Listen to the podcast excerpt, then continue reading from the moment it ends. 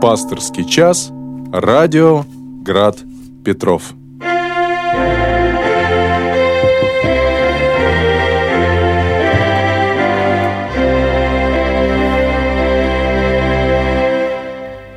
Добрый вечер, возлюбленные Господи, братья и сестры. В эфире программа «Пасторский час» радиостанции «Град Петров». И сегодня с вами в прямом эфире буду я, протеерей Александр Дягилев, председатель Санкт-Петербургской пархиальной комиссии по вопросам семьи, защиты материнства и детства, а, настоятель храма Преображения Господня деревни Загубье, это Тихвинская епархия, Волховский район, и штатный клирик двух храмов Санкт-Петербургской епархии – Э, это храм Порт Артурской иконы Божьей Матери, перекресток проспекта Героев и улица маршала Казакова, и э, храм святых равнопостных Константина и Елены, который находится на улице Доблести, 24, корпус 3. Э, основное мое место служения Санкт-Петербургская епархия, но, видите, получается, еще и в Тихвинской тоже приходится нести послушание. Э, также напомню, что я являюсь семейным психологом, и Э, поэтому часто, когда люди звонят сюда, хотя это пасторский час прежде всего, да, то есть ко мне вроде как должны обращаться прежде всего как к священнику. Ну, я часто слышу, что люди обращаются и с психологическими запросами фактически. А, справедливости ради могу честно сказать, что и на исповедях часто люди а, тоже приходят не столько с покаянием, сколько с психологическими запросами. Это даже, я бы сказал, одна из проблем. Когда люди, даже еще православные, с одной стороны, говорят, что православная психология не нужна, с другой стороны, приходят на исповедь именно с психологическими вопросами. Первый признак, когда исповедь начинается с фразы «Батюшка, каюсь, у меня есть такая проблема». Ну и дальше начинается рассказ о проблеме.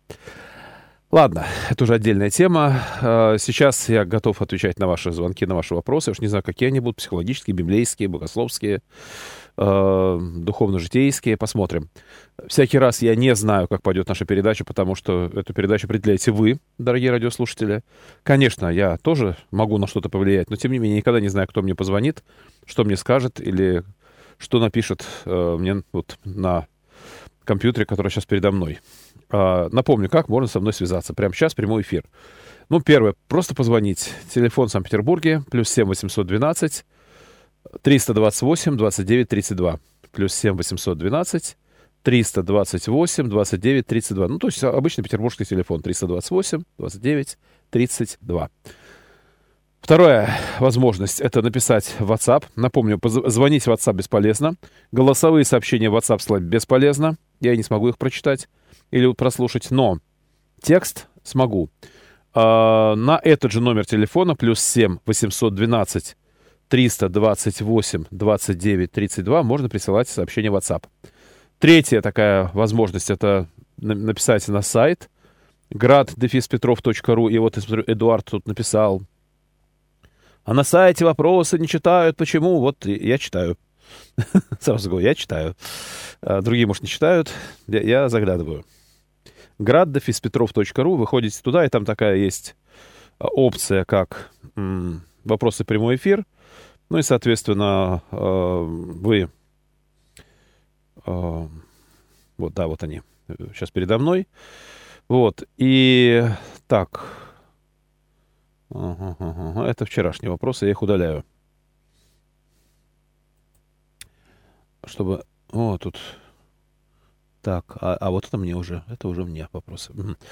Вот, то есть э, градов собственно говоря, вопросы в прямой эфир, вы ходите, пишете, заполняете соответствующие окошки, и ваш вопрос передо мной появится. И еще одна есть у нас опция.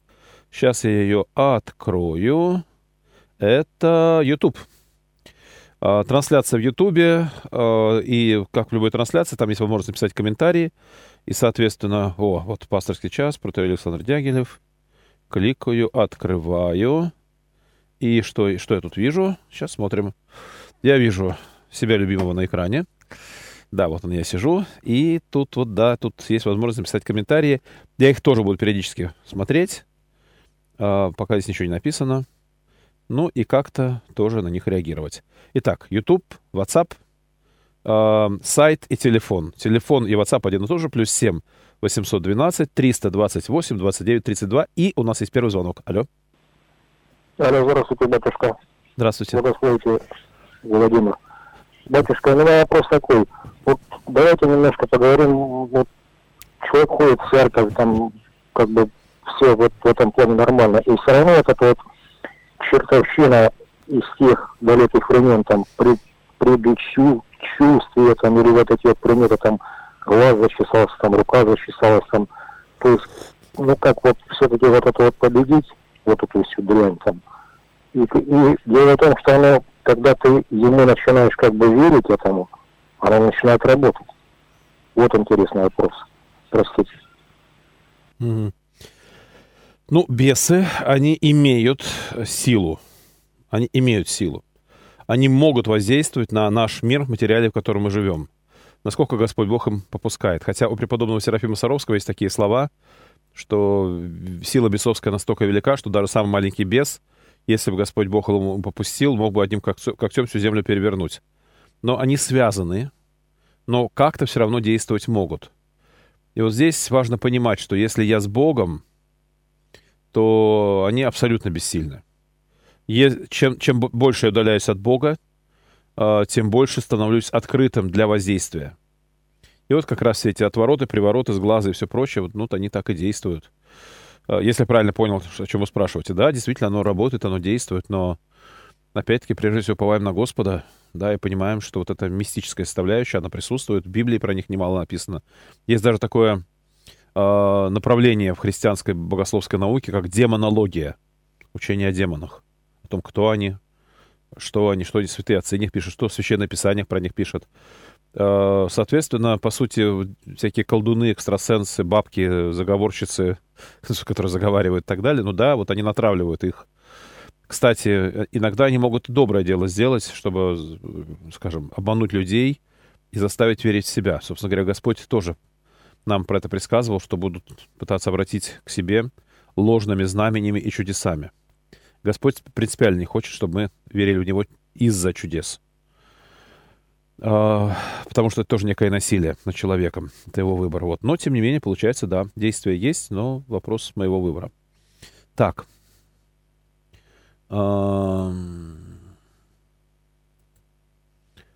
Здравствуйте, батюшка дорогой, отец Александр. Хотел поделиться прекрасными словами о смысле жизни святого Николая Сербского. Спасение души — единственный смысл всех трудов человека на земле. Скажите, если прочитывать утром только молитву оптинских старцев на начало дня, то с, но со вниманием, это слишком недостаточно? Или молитва Ефрема Сирина? Вы знаете, я бы сказал, что достаточно. Бог не требует от нас какого-либо количества. Я бы еще рекомендовал, плюс к этому молитву «Отче наш». Ну уж она все-таки самим Господом заповедана. И, в принципе, более чем достаточно, с моей точки зрения. Все остальное по мере силы возможностей, потому что Господь Бог от нас никаких молитвенных правил не требует. Если бы Богу были нужны наш, э, наши молитвенные правила, во славу Божию, а, то в Священном Писании они были бы нам заповеданы. Господь нам заповедовал молиться. А, у апостола Павла есть слова о том, что молиться непрестанно. Один из вариантов перевода регулярно. Можно так перевестись. Мой духовник, а, покойный архимандрит Кирилл Начес, говорил, что молиться нужно кратко, но часто. У святых отцов очень много говорится о том, что самая лучшая молитва для этого вообще молитва Иисусова, которую можно повторять много раз в течение дня. Ну, образец молитвы Священного Писания для нас, для христиан, понятно, та самая молитва «Отче наш». Поэтому, да, ну, молитву, можете молитву оптинских, только оптинских старцев, можете «Отче наш» и молитву оптинских старцев, если время и силы есть. Я, ну и, в принципе, я не скажу, что Бог вас за это в ад отправит, что вы там не прочитали текст из молитвослова. Хотя, с другой стороны, я скажу, что если кто-то хочет поревновать и читать полное правило, или там, не знаю, полуночицу вычитывать, или по, по вечере, э, пожалуйста, это тоже ваш выбор. Я не говорю, что не молитесь, но все-таки э, обязаловки по отношению к тому, чтобы молиться именно так, как, как написано в молитвослове, э, нет такого учения в церкви, у святых отцов, у э, на, на Вселенских соборах или в Священном Писании, что вот только вот, вот тут молитвослов, и вот, вот вам на все века такая заповедь, читать каждое утро именно этот текст, каждый вечер именно этот текст. Такой, такой заповеди нет. Значит, дальше. Здравствуйте, отец Александр. Я молюсь, чтобы Господь укрепи, укрепил меня в моем призвании профессиональное, но пока не могу понять, можете ли вы что-либо посоветовать. А, указал. Простите, меня здесь просто здесь было закрыто. Указал мне мое, мое призвание профессиональное, но пока не могу понять.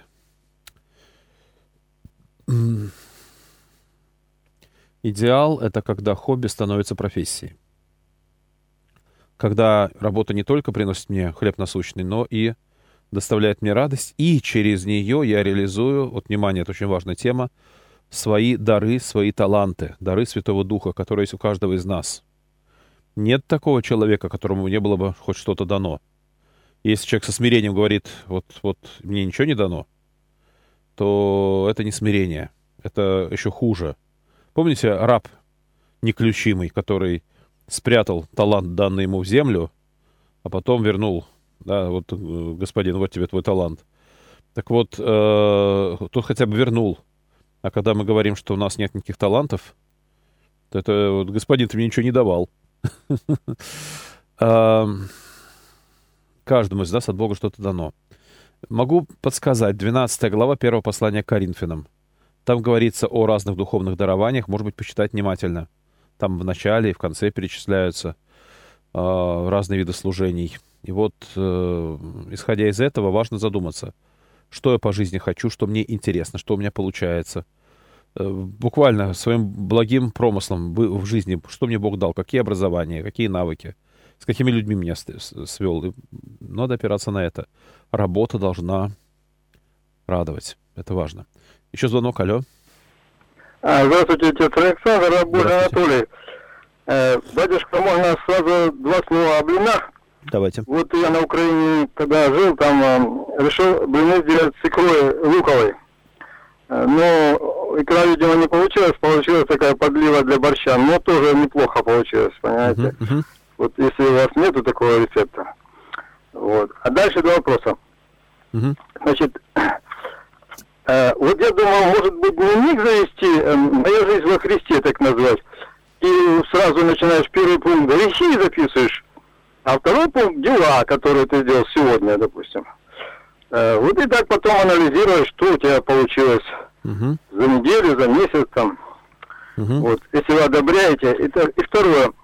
Вот есть люди, я читал, которые помечены дьяволом. Ну, например, там на лбу пятно, или еще какой-то там, я не знаю. Вот это правда, что они помечены дьяволом, или вы не согласны с этим? Спасибо. Спасибо. Смотрите, ну, насчет того, что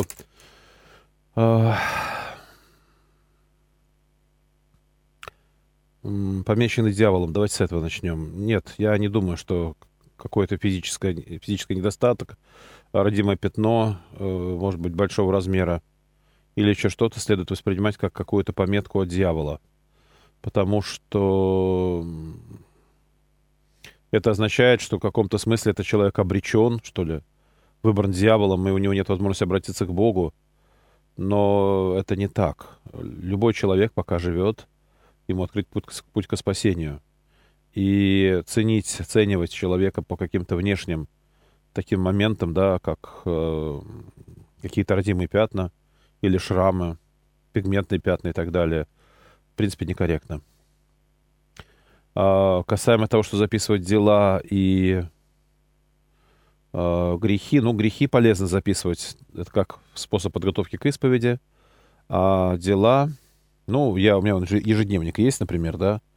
Не знаю, если вы трансляцию смотрите, могу даже его показать. Я каждый год его покупаю. Это официальный ежедневник, который сдается издательским отделом Московской Патриархии. Очень удобно. Он совмещает в себе ежедневник и церковный календарь. Здесь я записываю и свои службы, и расписание консультации. Всегда могу открыть, посмотреть, что мне предстоит. Э, где я там служу, например, вот завтра служу, да, вот в храме Порт-Артурской иконы Божьей Матери в 10 утра служу.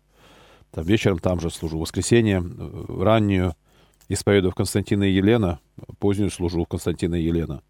Вот, то есть, ну, вот я просто смотрю, вижу. А, вот, кстати, у меня тоже кое-какие изменения в расписании. Сейчас я их помечу. Вот. И а, именно по этой причине Э, понятно, что записи дел, они, может, и нужны. Но как психолог я вам подскажу одну вещь, что, возможно, есть смысл записывать чувства. Не просто дела, а чувства, которые те или иные поступки, те или иные события вызывают у вас. Причем как какие чувства вызывает сам поступок, так и какие чувства вызывает ваша реакция на этот поступок. Как вы реагировали в этой, в этой ситуации. Может быть, вы вспоминаете это со стыдом, а может быть, с радостью. Ну и последнее, а что вы могли сделать иначе? Тоже полезно на эту тему подумать, по сути, программируя себя на иную реакцию в аналогичной ситуации в будущем, если вы считаете, что вы реагировали как-то не очень адекватно. Это вот очень такое интересное, полезное делание. А, у нас звонок, алло. Добрый вечер, батюшка. Добрый вечер. Николай.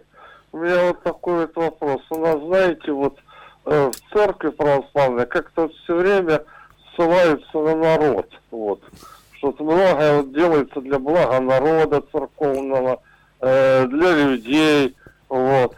Но, знаете, вот у меня создалось обратное впечатление, что вот начальство церковное, оно, собственно, не очень беспокоится или почти не беспокоится вот, о, о благе народа. Я вот приведу вам конкретный пример. Вот, э, пять лет назад, вот в восемнадцатом году, mm-hmm. вот, в, в деревню Сижна поехал, значит, служить епископ, э, э, епископ Гатчинский Митрофан. Mm-hmm. Там настоятелем был Владимир э, э, Никитин. Вот.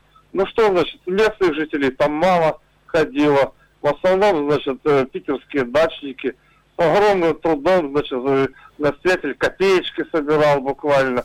Восстановил храм, иконостас сделал. Ну вот, значит, архиерей приехал, митрофан епископ, решил, наверное, что там большие деньги крутятся. У него аппетиты разыгрались. Сразу поднял все выплаты.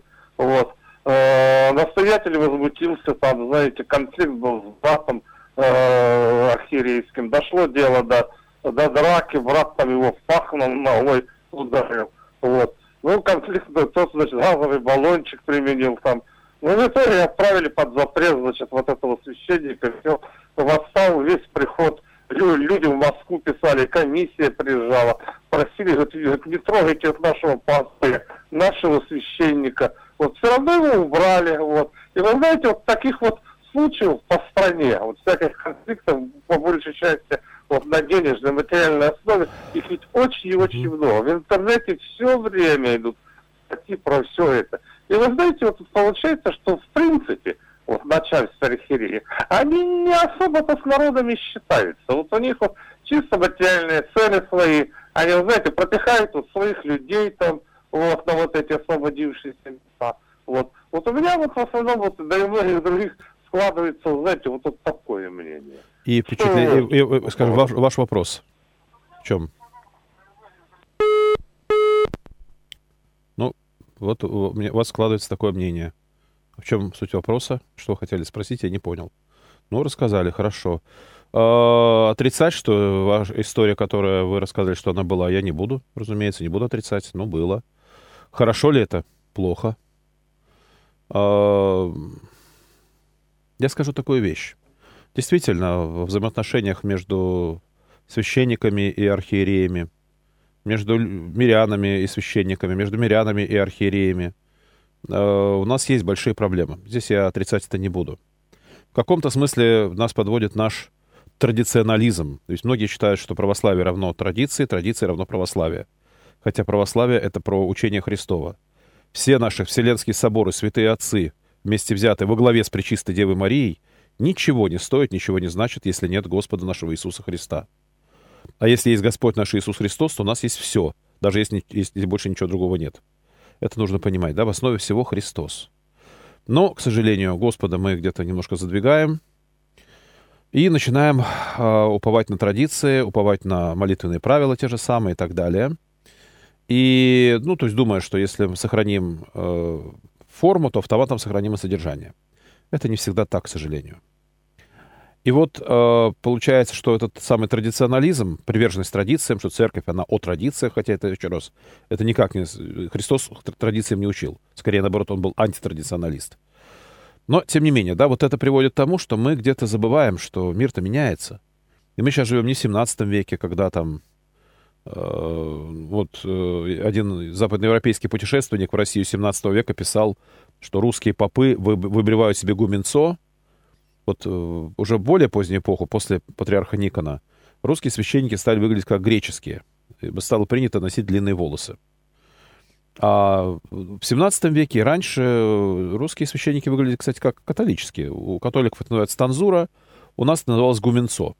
И вот такая шапка с куфья, она изначально предназначалась для того, чтобы э, вот эту самую выбритую, выбритое темечко покрывать.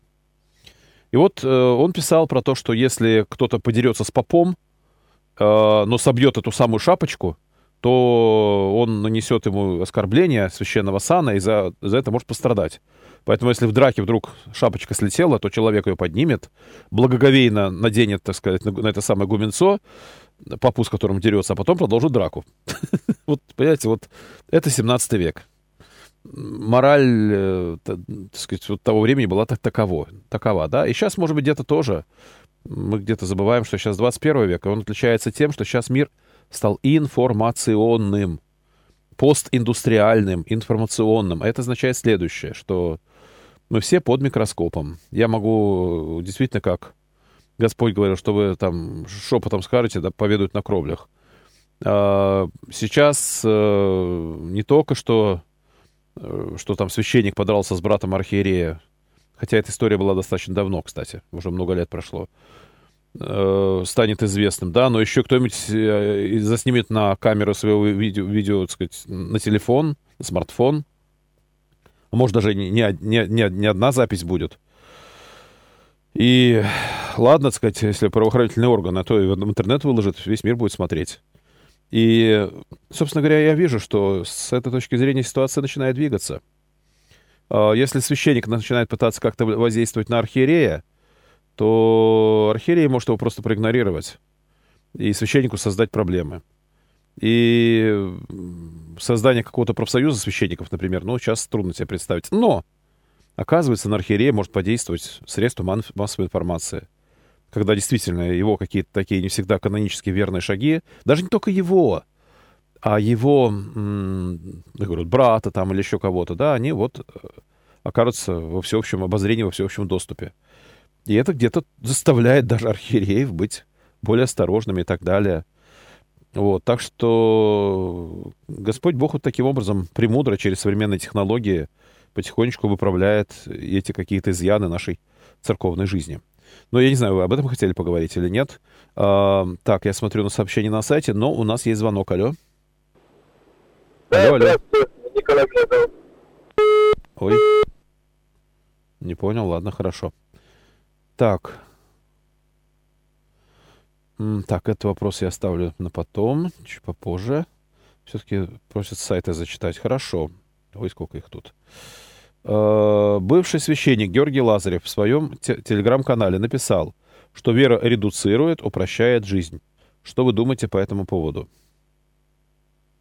Я скорее скажу, что вера раскрывает многообразие жизни, и какие-то порой не связанные между собой, на первый взгляд, события начинают обретать связь, очевидность, э, какие-то причинно-следственные связи э, становятся более понятны, и с другой стороны, без веры такое понятие, как мораль и нравственность, вообще не может существовать.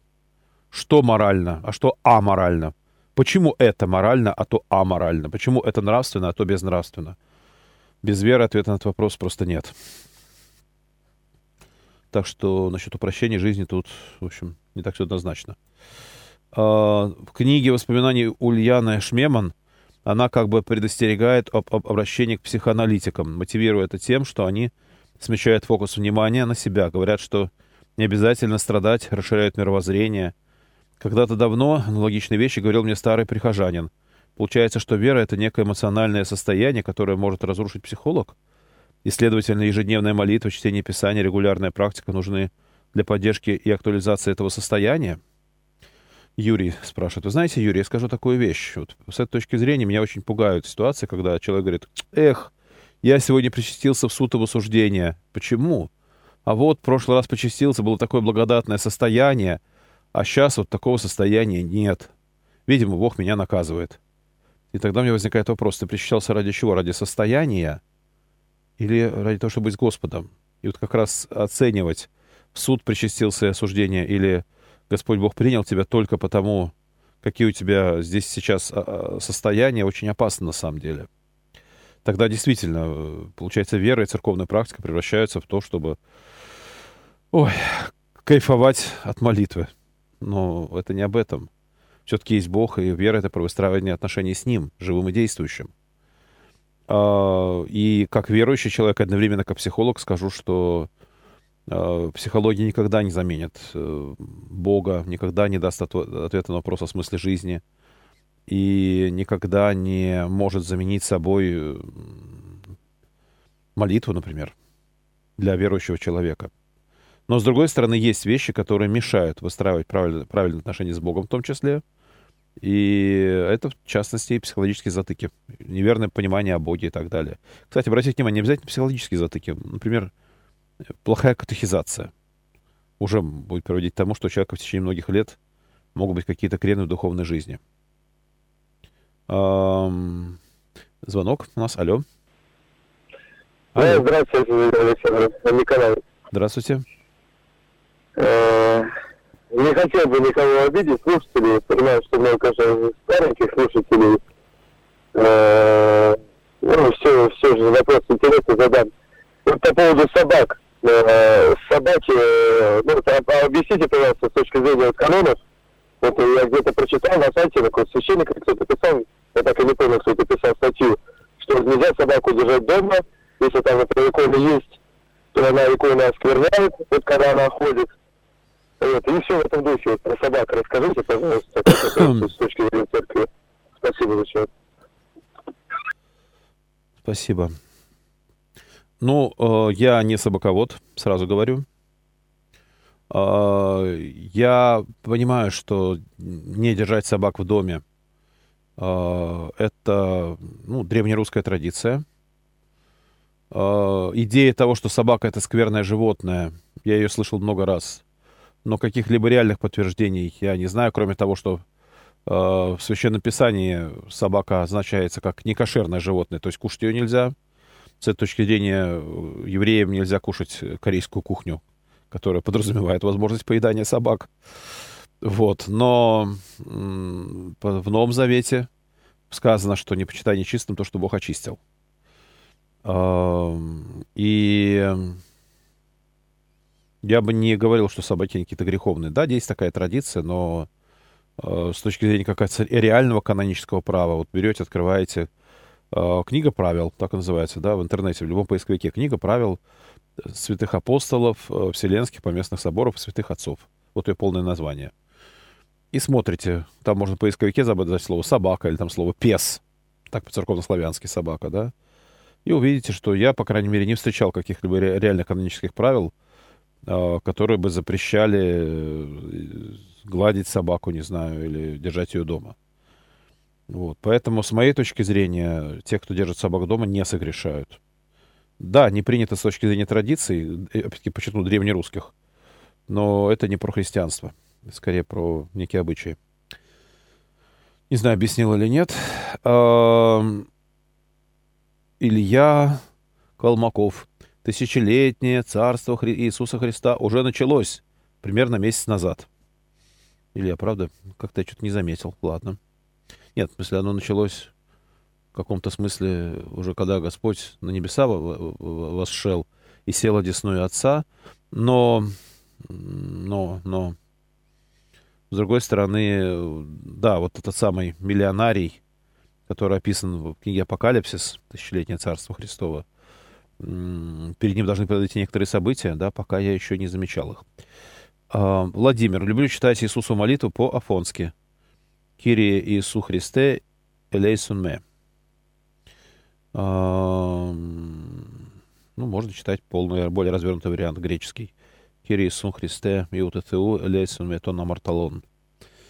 Господи Иисус Христе, Сыне Божий, помилуй меня грешного. Ну, как, как вам удобнее, здесь не столь принципиально, опять-таки потому что Богу нужны не слова, а скорее, а открытое сердце. И то самое покаяние, как готовность изменить свою жизнь и действия, направленные на, на изменение жизни, э, в то, чтобы жить ближе к тому, что Господь ожидает нас в соответствии с Его заповедями. Так, у нас звонок. Алло. Алло. Алло. Алло, алло, алло, алло. А в ответ тишина. Понятно. А, вопрос программы «Пасторский час». Отец Александр, добрый день. Как найти свой приход? Долгое время ходила в храм, но сейчас мои убеждения расходятся с убеждениями настоятеля. Очень нравятся ваши два небольших храма на юго-западе, но ездить туда нереально. Спасибо.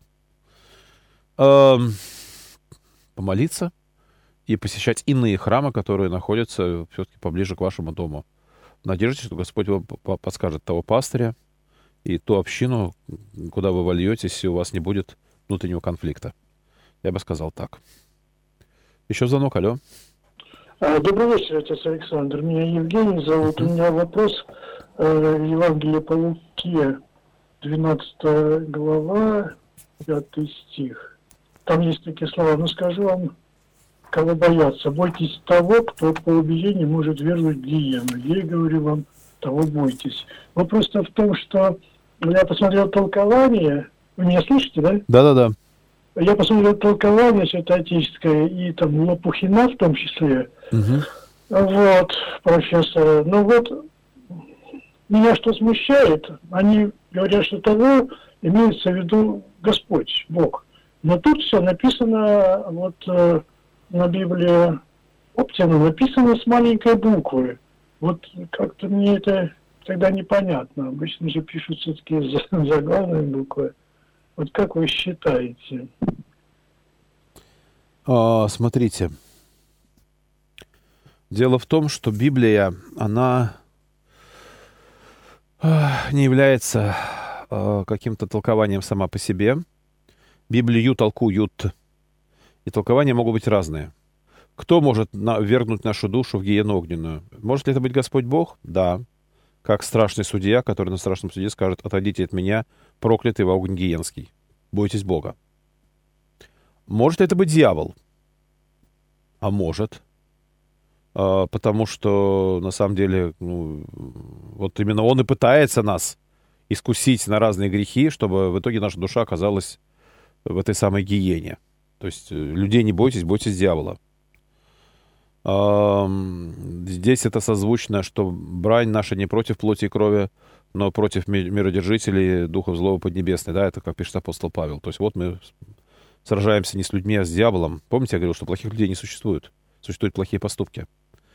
Вот. И э, наша брань не против плоти и крови, то есть не против людей, а против вот как раз этого парня с рогами, как про него говорил Василий Ермаков, э, который пытается нас искусить. Да, вот смотрите, другое толкование. Можно сказать, что оно неверное.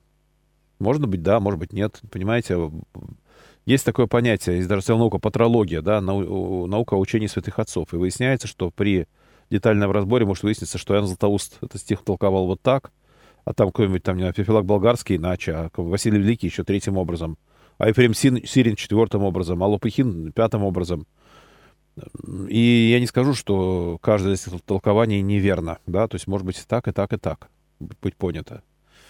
А, то есть есть такие моменты, которые даже у святых отцов могут толковаться по-разному. А, то же самое, где будет труп, там соберутся орлы. Труп это что? Это сам Иисус Христос. орлы это апостолы, они соберутся вокруг него. Почему он труп? Потому что ему предстоит умереть и воскреснуть. А, но вот этот мертвый и оживший, он соберет апостолов, как орлов, вокруг себя. И знак того, что епископы являются наместниками апостолов, являются орлицы, специальные коврики, коврики с изображением орла, парящего над городом, а, которые постилают под ноги епископа, да, вот поэтому в каком-то смысле апостольское служение, вот как служение таких орлов, птиц, посылаемых куда-то очень далеко на служение. А, ну и в то же самое время э, труп — это Иерусалим, а орлы — это римские легионеры, которые обступят его, возьмут его, истерзают его. Потому что труп, почему? Потому что трупом становится тело, э, которое покинула душа. И вот как э, душой Иерусалима был храм, и Дух Божий, обитавший в нем, то вот Дух Божий покинул, покидает храм, и город как мертвец, который обступают римские легионы, на штандартах которых красовалось изображение орла — и э, уничтожают э, этот город, да, то есть Господь предсказывает падение Иерусалима. Тоже вот толкование, и тоже может быть правильно, может неправильно, да, то по-разному можно понимать. Так и здесь. И Библия не обязана следовать каким-то истолкованиям. Другое дело, что действительно у нас э, при, при переводе в русском языке принято какие-то слова писать большой буквы, какие-то с маленькой буквы. Но давайте напомним, что в греческом тексте, в оригинальном, особенно если брать древние рукописи, там просто вообще все слова писались только большими буквами. Маленькие буквы вообще позже появились. Самые ранние манускрипты консонантные, там вот только большие буквы э, греческие. И... Или возьмите наш церковно-славянский текст. Там, в принципе, с больших букв начинаются только предложения. А даже слова Иисус, Христос, Бог пишутся с маленькой буквы. Там знаком того, что это слово выделяется, являются так называемые титлы, и то, что слово сокращается. Там как бы признак сакральности. Поэтому традиции могут быть разные. Библия не обязана следовать толкованию Лопухина. Сразу говорю, да? Так. Э, звонок есть, вижу. Алло. Алло. Да, да, доброе отец Александр. Это вот Николай про собак снова хотел еще уточнение, да? уточнение сделать. Слушайте, отец Александр, вот там э, кошкам же можно в храм заходить, а собакам нельзя. Угу. Э, по какой логике? Вот, э, что собака же одно из редких животных, которое гомосексуализмом занимается. Вот. А если мы в наших квартирах молимся, ну и сами мы причащаем тело и кровь Господня, вот, и храм, то есть, э, ну, вот. И вот по такой логике что собаки одно из редких животных, кто гомосексуализмом занимается. Э, я не слышал про то, что собаки занимались гомосексуализмом, честно говоря. Это тоже, возможно, тоже какой-то миф. И даже если какая-то собака занимается гомосексуализмом, значит, что все занимаются гомосексуализмом. И, и в конце концов, люди тоже гомосексуализмом занимаются. Понятно, что не все, но некоторые-то занимаются. Так давайте всех людей из храма выгоним. Логика. Причем гомосексуалисты умудряются в храм приходить, даже на исповедь приходить. Такое тоже бывает. Добрый вечер, отец Александр. У меня вот такой трудный вопрос. На днях узнала, что моя крестница, проживающая с недавних пор в Западной Европе, поменяла пол и имя. Как мне теперь подавать записки о ее здравии? Заранее вам благодарна. Вот пример, да? Вот еще хуже грех. Человек восстал на естество свое, данное от Бога. На эту тему, Людмила, есть ответ э, в основах социальной концепции. Э, при смене пола э, церковь эту смену пола не признает. Она признает человека в том поле, в котором человек родился. И поминать ее как девочку с тем именем, с которым она была крещена. А то, как она там сама себя называет и какого пола она сама себя считает, это ее личное дело, это ее личная проблема. Получается так. Церковь признает тот пол, который дан от Бога. И другое дело, что, например, бывают случаи каких, каких-то, эм, скажем так, заболеваний, когда по каким-то причинам, то, то что слово гермафродит, да, человек имеет э, признаки того и другого пола. И вот здесь, э, конечно, может быть, важную роль может играть первое, что скажут врачи, потому что, как правило, врачи могут все-таки определить, какой пол является основным, а какие, скажем, признаки иного пола являются, как бы, по сути, некоторым уродством, что у человека они есть. Ну, плюс генетическая экспертиза. Какие хромосомы у человека. Вот. И там еще можно было бы о чем-то говорить, да, что, ну, просто корректировали, пришли к тому полу, который на самом деле дан, а другое это просто, ну, бывает, что люди рождаются как инвалиды, да, с какими-то уродствами. Это все греховное поражение человеческого естества. Вот. Но если человек однозначно родился девочкой, то и крестились именем э, каким-то, да, то мы считаем ее девочкой и с этим самым именем, с которым крестили. Получается так. Светлана. Здравствуйте, воцерковляюсь. Вижу много гордыни, отсутствие любви к ближнему. Батюшка, с чего бы вы посоветовали начать для врачевания гордыни, приобретения добродетели любви?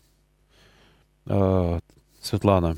Первое, принять, что не бывает плохих людей. Я про это говорил, говорю и буду говорить. А когда я понимаю, что я хорошая, я хороший, то я понимаю, что вокруг меня тоже хорошие. А, такие же образы Божии, как и я.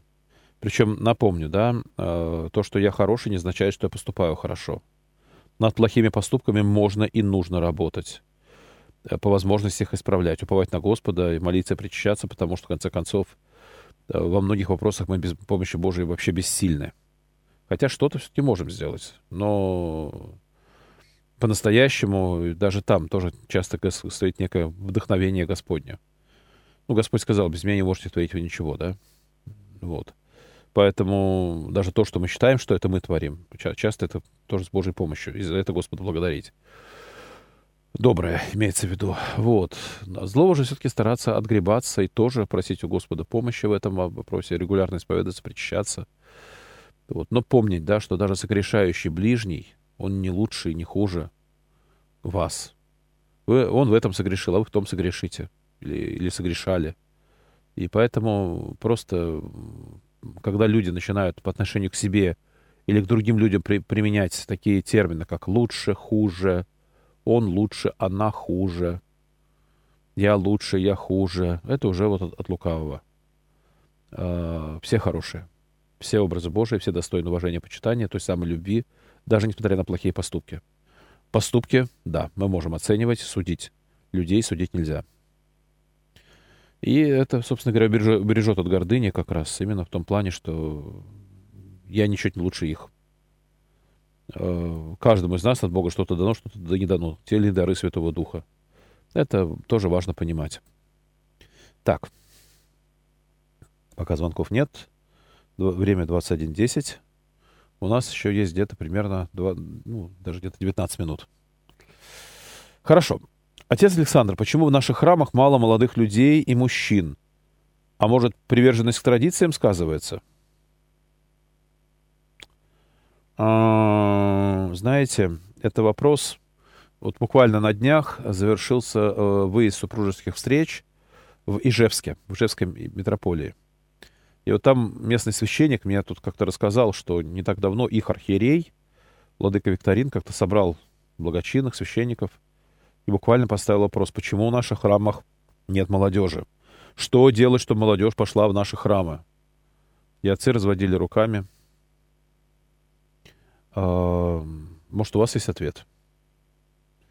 Это, это правда. Если в 90-е годы, в начале 2000-х люди в храмы тянулись, в том числе и молодежь, и я помню те времена, когда признаться, что ты атеист, это было, ну, что-то постыдное даже — как-то, ну, люди, которые верующими себя не называли, ну, по крайней мере, атеистами в лоб себя тоже не называли. Ну, говорили, я агностик или я там, ну, не знаю, что-то есть, как-то так. Вот, то сейчас э, в молодежной среде стало модно быть атеистами, симпатизировать коммунистам, ну, причем даже не столько ленинцам, сколько Че Геваре, вот что-то такое, такой немножко бунтарский дух. Ну, это я наблюдаю. И э, слово, давайте честно сейчас скажу, на нашей православной радиостанции скажу, что сочетание РПЦ многими молодыми людьми воспринимается как ругательство. Вот, к сожалению, это так. Как мы можем это изменить? Почему это происходит? Во всем ли виноваты враги? Там, не знаю, англосаксы всякие там, которые молодежь настраивают против веры? Или это бесы? Ну, бесы, конечно, всегда будут против веры но они и раньше были вроде как. Но тем не менее, да, мы видим, что идет некие, некие проблемы. В частности, я не буду говорить, что церковь, э, она идеально себя ведет, а во всем виноваты бесы. Почему? Потому что все-таки церковь, она стоит из церкви, церкви небесной и церкви земной. если церковь небесная, она действительно, она у Христа, она во славе, то церковь земная, она состоит из разных людей. И э, если брать церковь, в смысле, само слово церковь имеет по меньшей мере три значения. Церковь как дом с э, куполом, маковкой, э, крестом, где собираются люди для молитвы. Хотя само слово церковь изначально означает э, собрание, община, да, ну вот э, этим словом часто стали называть само место, где люди собираются. Само, слово церковь второе значение это юридическое лицо, со своим а, а, священначалием, традициями, обрядами и так далее. И еще третье значение слова «церковь» — это мистическое тело Христова, состоящее из людей. Так вот, границы юридического лица и э, тело Христова могут и не совпадать. Неожиданно в теле Христова могут оказаться те, кто формально может быть отлучен, и неожиданно в теле, вне тела Христова могут оказаться те, кто сейчас на земле у нас пользуются славой, а может быть даже где-то возглавляют церковные структуры. А Христос им скажет, я никогда не знал вас, отойдите от меня, делающие беззаконие. А они будут говорить, Господи, Господи, не то ли именем бесов изгоняли, Не твоим ли именем чуд- чудеса творили? А Господь скажет, отойди от меня, я, я никогда не знал вас. Да? То есть это вот слова из Евангелия от Матфея очень важные. А, и вопрос границы церкви, именно вот как тело Христова, он очень непростой. И вот, тем не менее, здесь на земле эти люди, которые на самом деле вне Христа, но здесь вот так вот получилось, что обличены санами священными, званиями, должностями, они становятся порой лицом церкви. И одна из причин, вот, ну, собственно говоря, вот наш слушатель звонил, тут рассказывал, да, историю, когда там драка произошла между священником и э, братом э, епископа э, с использованием перцового баллончика, да, вот подобные истории, поскольку они, как я уже говорил, моментально попадают в интернет, а порой еще и в виде видеозаписей, да, то есть когда просто уже, ну, вот прям, пожалуйста, конфликт заснят порой несколькими камерами с, с разных сторон, то по этой причине э, все тайное становится явным, и молодежь, которая живет миром интернета, все это видит. В том числе она не хочет теперь в эту церковь нашу ходить. И поэтому сочетание РПЦ становится у них ругательством. И из-за вот отдельных, получается, представителей церкви земной имя Божие начинает хулиться. С другой стороны, это повод задуматься нам, причем нам не только священникам или епископам, а, или монахам, но и нам, как мирянам, вообще каждому члену церкви, каждому верующему христианину, что в этом мире я несу ответственность, в том числе какую-то небольшую но долю ответственности несу за то, что люди, глядя на меня, не хотят ходить туда, где я, и быть со мной в одной церкви. Самая лучшая миссия — это миссия примером жизни. «Идите, научите все народы, крестя их во имя Отца и Сына и Святого Духа, — говорит Господь, — уча их соблюдать все то, что я заповедал вам». Вот вопрос, а как можно научить соблюдать? Как научить значение знания передать, я знаю. Лекцию прочитать и все. Ну, может быть, там записать, э, конспект дать. А вот как научить соблюдать? И ответ только один. Личным примером, больше никак. Если человек слышит правильные слова про любовь, а видит, как эти же люди, говорящие о любви Самвона, поступают вопреки любви, опять-таки, а в наши дни все тайное становится явным и выкладывается в интернет, то они не хотят быть в нашей с вами церкви. Я не говорю, что... Вот, еще раз, это не только про нас. Повторю, это про каждого христианина. Алло, звонок. Алло. Здравствуйте, Александр. Здравствуйте. Э, я хотела бы немножко про собачек э, и про кошечек. Давайте. Вот э, Владыка Тихон Шевкунов уехал в Крым, а собачка и кошечка его здесь оста осталась. И сейчас... Не-не-не, переехали. Переехали. К нему отправляют. Уже отправил, уже отправил. Уже, уже видео выложено. А собака у него была английский бульдог. Угу. И он хотел ее назвать, может быть, уже назвали Вильямс, но из-за того, что у нас вот такие отношения с Англией не очень хорошие, вот, то он назвал ее Хрюндель. В общем, угу. Владыка Тихон, конечно, очень юмором таким хорошим отличается. Вот. И э, хотелось бы э, второго, э, ну, это не вопрос, так ремарка, а вопрос задать э, по поводу вот в последних временах говорят, ну, в Евангелии написано, uh что вот будут глады, моры, землетрясения, наводнения uh и э, ужас полный э, кругом, и э, мерзость запустения на местах. Вот что значит мерзость запустения? Спасибо. Спасибо. Мерзость запустения — это слова еще из Ветхого Завета. Этим термином описывалось то, что произошло с Иерусалимским храмом, когда греки э, при э, Селевкидах э, взяли его штурмом, э, разорили, а потом поставили статую Зевса, э, на жертвенники принесли Зевсу, то есть жертвенники Иерусалимского храма принесли в жертву Зевсу свинью, осквернив храм, жертвенник. И потом, когда уже после Маковейской войны все-таки воины Иуда Маковея вошли на, терри... на храмовую территорию, вот они увидели вот это все разруху, вот эти языческие статуи, э, при этом то, что то, что былем поросло, трава стала расти там, где ее раньше не было, То есть вот эта все заброшенность, э, руина, место молитвы стало местом мерзости запустения, да, запустение как некая мерзость. То, что святыня разоряема. Мерзость запустения вы можете увидеть сейчас, вон у меня в Загубье. Приезжайте, посмотрите, да, храм Преображения Господня, который красавец, когда-то был белокаменным. Сейчас стоит в виде мерзости запустения, к сожалению. Мы служили там несколько раз литургии в этих руинах, но когда сверху стали падать кирпичи, то стало понятно, что это крайне опасно. В итоге построили рядом маленький храм великомученика целителя Пантелеймона. И, конечно, сердце крови обливается.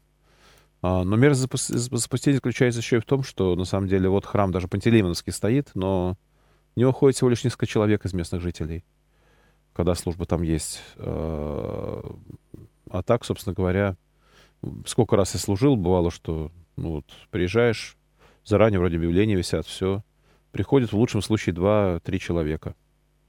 Были ситуации, когда я, вот я стою, да, литургия написана, вот я уже облачился, в храме вообще никого. И это даже вот в храме, который не разрушен, все равно это мерзость запустения. Когда воскресный день или праздничный день, вот есть храм, вот вроде как формально, здесь же рядом живут православные христиане, но в храме священник один. Вот я как-то тоже так сразу вспомнил этот термин мерзость запустения — когда я стою и понимаю, что я один в храме начать литургию не могу. Если нет ни одного человека, который бы ответил на мой возглас слово «Аминь». И, к сожалению, я вижу, как мы к этому идем, что действительно мы, может быть, где-то акцентируем внимание на храмостроительстве. Храмы, больше храмов, мало храмов, в новостройках храмы нужны. Э, храмы строятся красивые, замечательные, но не будет ли и там мерзости запустения? Учитывая в том числе то, что о чем здесь спрашивали, почему молодежи в храмах нет. И еще один вопрос, кстати, который за, задали, это а, почему в храмах мало мужчин, да? А, вот, собственно говоря, то же самое. Я тут как-то, меня пригласил в Красном селе баптистский пастор Владислав. Это было, по-моему, 30-летие их, их общины баптистской в Красном селе. Вот он просто как почетного гостя меня пригласил.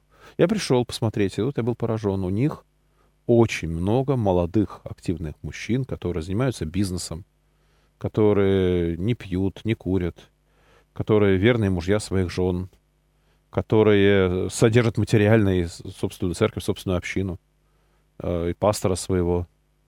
И э, вот они, я видел, как они с горящими глазами э, действительно пели свои гимны, искренне, истово верующие. Я смотрел на них и, честно говоря, завидовал. В наших храмах такого количества мужчин, молодых и активных, с активной жизненной позицией, к сожалению, ну, мало. Не скажу, что нет, мало. У нас звонок, алло. Добрый вечер, батюшка. Добрый слушателя. Вечер.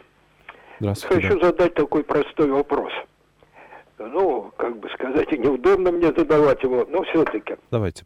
Однажды видел, как служители отгоняли ну, в мороз какую-то собаку от церкви, да. Я спросил их, а почему? Они говорят, если она в храм зайдет, то храм нужно по новой освещать. А в то же время в храме сидят кошки. А в чем разница вот? То есть как бы чистые животные и нечистые, да? Я так это понимаю. Спасибо. Я слышал эту точку зрения, что если в храм зайдет собака, и, э, то даже если ее выгонят, это, там, где она бегала, по храму это место нужно кропить святой водой. А если она коснется престола, то престол нужно заново освещать. Я такое слышал, но, честно признаюсь, опять-таки, сколько я книг не читал, именно вот э, освещать, переосвещать, в каких условиях там. И есть такое понятие церковь от еретиков оскверненная, да, то есть как ее переосвещать. Есть прям целое чинопоследование. Но вот э, про собаку, опять-таки, да, то есть говорить говорят, но реально каких-то письменных документов, э, канонических правил на эту тему, или богослужебных чинопоследований, чин, э, еже как освящать и церковь, внегда пес в ниде вню. Э, такого я не видел, честно говоря. Другое дело, что, ну, действительно, у нас не принято в храм животных пускать. И я скажу так, что, к сожалению, животное имеет такую тенденцию, что пожалеешь, пустишь, потом она будет рваться туда. И плюс даже если батюшка немаловерный, и скажет, пускай будет мороз на улице, пожалеем бедную животину, а пускай в притворе где-нибудь там посидит, да, то даже в этом случае э, кто-то из прихожан будет соблазняться, искушаться. Ведь, ну, про это апостол Павел писал. В 14, вот просто прочитайте так для себя. 14 главу э, послания к римлянам. Там он рассуждает про людей, что есть люди, которые мясо едят, а есть люди, которые считают мясо идоложертвенным и едят зелья, и осуждают одни других. А вот апостол Павел говорит, что вот эти немощные, так называемые, и так называемые сильные, ну, в первый века две партии было христиан, сильные и немощные, что на самом деле должны, сильные должны соносить немощи немощных. Вот. Спасибо за честный подобный ответ, Александр. Здоровьем и вашей семье. Кстати, хочу попросить ваших молитв, прежде всего молитв благодарственных. Uh, буквально вчера мои супруги сделали последнюю химию. Сегодня была так выводящая капельница. Все. Лечение, которое длилось почти полгода, слава богу, кажется, закончено. Раба Божия любовь. Но еще в течение пяти лет могут быть... Э, вообще у любого человека это может произойти. Но говорят, что большая вероятность рецидивов. А, поэтому необходимо проверяться регулярно будет, всякие анализы сдавать. Потом, после пяти лет, это будет уже реже. Вот. Но в общем и целом, на настоящий момент болезнь побеждена. И поэтому прошу вашу молитву, чтобы действительно рецидивов не было, и чтобы э, во здравии моя супруга, Любочка, дальше жила. И я Бога благодарю, потому что химия, конечно, это очень такая вещь неприятная. Но, слава Богу, в общем-то, все. Последнее этап лечения уже теперь, можно сказать, что позади. И спасибо всем, кто и беспокоился и молился. И давайте теперь еще раз Господа поблагодарим. Ну, еще какое-то время так будем вспоминать его молитву, потому что, еще раз, да, к сожалению, э, рецидивы возможны после окончания химиотерапии. Так. Звонков нет. Осталось три минуты. Правильно понимаю, да? О. Так, добрый вечер, отец Александр. В Ростовской области на, в одной из станиц одни бабушки. В 100 километрах от нее в станице такого же размера, примерно 10 тысяч жителей, и в одной другой станице много мужчин, молодежи.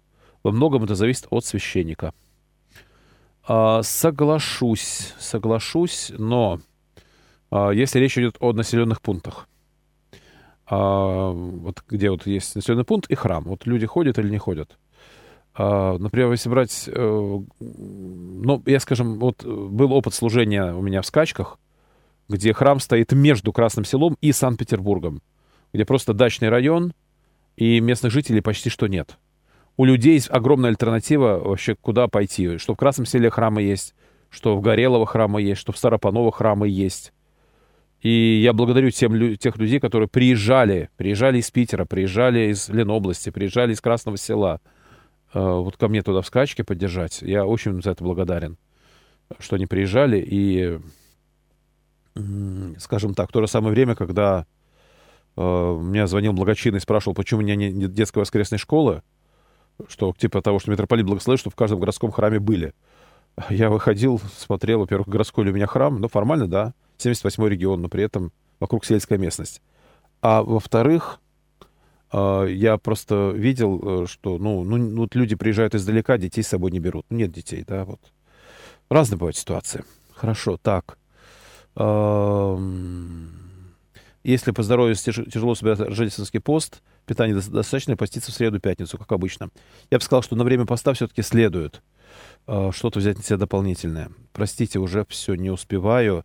Собаки не занимаются гомосексуализмом, имеют место игровое поведение, когда один наскакивает на другого с целью выяснения физических возможностей. Борются. Кто победит, будет доминантом. Спасибо, Алексей, что вы тоже про это написали. А, как увлечь волонтерскую деятельность своих друзей и увлечь их за собой, чтобы не быть в праздности? Быть примером и быть тем, за кем интересно пойти. Слово «интересно», кстати, очень важное. А, почтительное отношение к родителям, родственникам, а, молитва за них и поддержка их по возможности. Жить обязательно, не обязательно, но если не живете рядом, хотя бы делайте то, что в ваших силах, чтобы их тоже поддержать. Хорошо, простите, время уходит. Благодарю всех, кто писал. Как мог, постарался ответить на ваши вопросы. Пусть Господь вас благословит на предстоящий уже скоро начинающийся рождественский пост. С вами был протеерей Александр Дягилев. С Богом. До свидания.